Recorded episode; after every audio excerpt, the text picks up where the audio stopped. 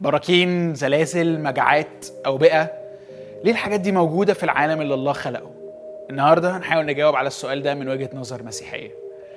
لما بنتكلم عن الشر والألم اللي بنشوفه في العالم أول إجابة بتتقدم لينا من الفلاسفة المسيحيين بتبقى دايما مبنية على مفهوم حرية الإرادة بتاعت الإنسان. الله ما كانش عايز يخلق شوية روبوتات تطيعه لكن بني آدمين يدخلوا معاه في علاقة باختيارهم الحر. الحرية شيء أساسي لطبيعة الإنسان اللي من غيرها ممكن يفقد إنسانيته بالكامل. ولكن مع الحرية دي بتيجي الإمكانية إن الإنسان يختار عكس التصميم اللي الله خلقه للإنسان. وهو ده تعريف الشر وده اللي بيسبب ألم للشخص وللناس اللي حواليه. خليني أقولها بطريقة تاني. الحرية هي سبب كل حاجة حلوة في حياتنا بس في نفس الوقت يمكن إساءة استخدامها فتنتج شر وألم. وده بيفسر وجود حاجة اسمها الشر الأخلاقي زي ما الفلاسفة المسيحيين بيسموه. المشكلة بقى في الرد ده إنه مش بيناقش الكوارث الطبيعية اللي بتأذي وبتموت آلاف الناس كل فترة أو اللي بيسموه الشر الطبيعي. الكوارث دي ملهاش علاقة بالإنسان مع إن بعض الكوارث الطبيعية ممكن ننسبها لشوية أفعال من الإنسان مثلا زي الفقر اللي بين اللي بينتج من الفساد السياسي وعدم المساواة الاجتماعية. أو مثلا المجاعات اللي بتحصل بسبب الحروب والتهجير أو التلوث البيئي اللي ناتج عن عدم تنظيم الصناعة والفساد في التعامل مع المخلفات والتراخي في ده. أغلب الكوارث الطبيعية زي الزلازل والبراكين والأوبئة والفيضانات بتحصل خارج عن تأثير الإنسان بطريقة مباشرة. طبعا في بقى حاجات مش بنبقى عارفين بالظبط نصنفها هي بسبب الإنسان ولا لأ. مثلا زي ظهور فيروس قاتل يتحول لوباء عالمي. بس ده موضوع تاني نبقى نتكلم فيه بعدين. نرجع للكوارث الطبيعية اللي ملهاش دخل بأفعال البشر النهارده. ليه الله يخلق عالم فيه الحاجات دي؟ الفلاسفة المسيحيين بيقدموا ردود كتيرة في الموضوع ده بس ممكن نصنفهم تحت نوعين من الردود. شارون ديريكس المفكرة المسيحية وعالمة ال neuroscience في كتابها Why قالت لنا إنه نوع الرد الأول بيقول إنه الكوارث الطبيعية دي ما تعتبرش الشر في حد ذاتها والمفروض نسميها أحداث طبيعية مش كوارث. الأحداث الطبيعية دي هي اللي بتضمن استمرارية الحياة على كوكب الأرض. الزلازل مثلا بتحصل بسبب تحرك طبقات اسمها ال tectonic plates ودي موجودة في قشرة الأرض الخارجية.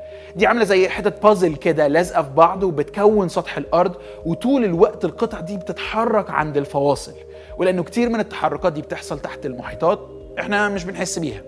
بنحس بيها بس لما بتحصل عند منطقة الناس ساكنة فيها.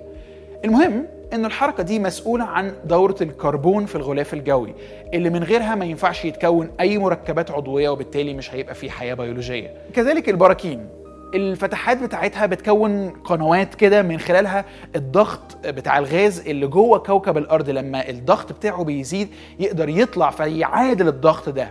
وفي حالة انفجار بركان الرماد اللي بيطلع بيكون عناصر ضرورية الأرض محتاجاها عشان نمو النباتات اللي هي برضو أساسية للحياة على الأرض. الفكرة دي بتركز على الحدث نفسه وبتشوفه على إنه شيء طبيعي لازم يحصل علشان الحياة تستمر وبالتالي مش بتشوفه على إنه شر في حد ذاته. لكن طبعا للأسف كتير من الأحداث دي مدمر للحضارة الإنسانية ولكن طبقا للرأي ده دي مجرد صدفة ما يعتبرش شر. طبعا الموضوع ده معقد أكتر من كده لأن في أوقات كتيرة قوي أكتر ناس بتتأثر من الأحداث الطبيعية هم الفقراء اللي ما عندهمش موارد تحميهم من التأثيرات دي. يعني مثلا لو قارنا زلزالين بنفس الشدة تقريبا واحد حصل في الولايات المتحدة في كاليفورنيا سنة 89 بقوة 6.9 من عشرة ريختر ده اتسبب في موت 57 شخص. مقارنة بزلزال هايتي اللي حصل في 2010 اللي كان بقوة 7 على مقياس ريختر وحصد أرواح 230 ألف شخص. ده يورينا إنه الفقر اللي هو بسبب الفساد المجتمعي بشكل أساسي بيزود التوابع الكارثية للأحداث الطبيعية. فعمرنا ما نقدر نفصل الطبيعي عن الإنساني دايما متداخلين مع بعض. لكن خلينا نزود حتة صغيرة على الفكرة دي. على المستوى اللاهوتي الفكرة دي دايما بيتضاف عليها إنه الإنسان طبقا للمفهوم المسيحي اللي بنسميه السقوط فقد قدرته على التواصل مع الطبيعة بشكل صحيح. يعني لو كان الإنسان ما سقطش كان هيبقى عنده حساسية من نوع معين تخليه يقدر يتجنب الأذى من الطبيعة. National Geographic سجلت إنه في بعض الحيوانات اللي غريزتها دفعتها إنها تطلع على حتت مرتفعة أو تستخبى قبل التسونامي اللي حصل في 2014 في شرق آسيا. طبقا للرأي ده الحساسية دي كانت عند الإنسان كمان في الأصل لكن فقدها كإحدى نتائج السقوط. المجموعة الثانية من الردود بقى بتشوف إنه في خلل في الطبيعة نفسها وإنه مش المفروض تبقى بالوضع ده أو بمعنى أصح مش ده التصميم الأصلي بتاعها. وهنا يمتد السقوط علشان يشمل الطبيعة كمان مش بس الإنسان. وبيعتمدوا على آيات في رومية 8 مثلا بتقول إنه الخليقة في وضع فقدت فيه جزء كبير من قيمتها ومعناها وإنها زي الإنسان مقيدة ومنتظرة الله يجي يحررها في يوم من الأيام. ففي نفس الوقت اللي الله بيفدي فيه الإنسان بيفتدي كمان الطبيعة وبيخلقها من جديد من غير الفوضى اللي موجودة فيها. لكن في تفصيلة مهمة هنا. مين هو سبب بقى الفساد في الأصل؟ في فلاسفة في المدرسة دي بقى بينسبوا فساد الطبيعة لسقوط الإنسان. لأن في رأيهم الإنسان أصلا كان مخلوق علشان يدير الأرض ويبقى هو المسيطر عليها فبسقوطه كمان الطبيعة كمان سقطت معاه وفسدت. لكن في مجموعة تانية من الفلاسفة المسيحيين منهم مثلا مايكل لويد من جامعة أكسفورد بينسبوا فساد الخليقة لعمل قوة روحية فاسدة زي الشياطين مثلا. عندها قدرة أكبر من الإنسان وعشان كده فساد الخليقة حصل قبل ما الإنسان أصلا يبقى موجود في الصورة وبالتالي مش هو سبب الشر لكن هو ضحية ليه. وجهة النظر دي ممكن تبقى غريبة شوية بالنسبة للناس أول مرة تسمعها إيه علاقة الشياطين بالموضوع وبنأفور كده ولا لأ. لكن الطريقة دي في التفكير ليها مميزات كتيرة في تفسير قصة آدم وحواء. هقول ثلاثة منهم. أول واحدة هي بتفسر ليه آدم مثلا ممكن يبقى عنده معرفة بالموت لما الله حذره من نتيجة إنه يأكل من الشجرة رغم إنه المفروض ما كانش فيه موت قبل كده. اتنين بتفسر كمان وجود الحية في مكان المفروض إنه ما فيهوش أي شر أو فساد. تلاتة إنها متسقة مع بعض الأدلة العلمية اللي بتشير لوجود كوارث طبيعية قبل ظهور أصلا الإنسان في الصورة من الأصل.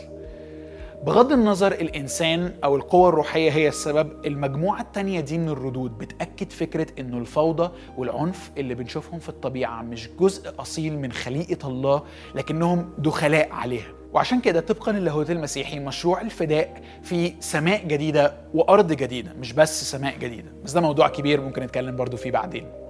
للتلخيص الرأي الأول بيشوف إنه الأحداث الطبيعية مش شر لكنها بتبقى شر لما تأثر على الإنسان اللي فقد جزء من قدراته بسبب السقوط. لكن الرأي الثاني بيقول إن الطبيعة هي كمان شريرة كنتيجة لاختيارات كائنات عاقلة في مراحل مبكرة من من التاريخ، سواء كان الإنسان أو قوى روحية. في كل الحالات الله ما خلقش عالم شرير من الأصل ولكن العالم بقى مؤذي للإنسان بعد لما بعد عن الله واختار إنه يستقل عنه في السقوط. أنت رأيك إيه؟ انهي رد متناسب أكتر مع مفهومك عن الله؟ هل رأيك إن اللي بنشوفه ده كوارث ولا مجرد أحداث طبيعية وهي بس مسألة حظ؟ قول لنا رأيك في الكومنتس عايزين نسمع أنت بتفكر إزاي. لو كملت الفيديو ده للآخر يمكن تحس إنه في حاجة كبيرة قوي لسه ناقصة. هو ليه أصلا ربنا ما يمنعش كل الكلام ده من الأول؟ موضوع الشر الطبيعي هو مجرد جزء من السؤال الأكبر عن وجود الشر ككل في عالم صالح الله خلقه.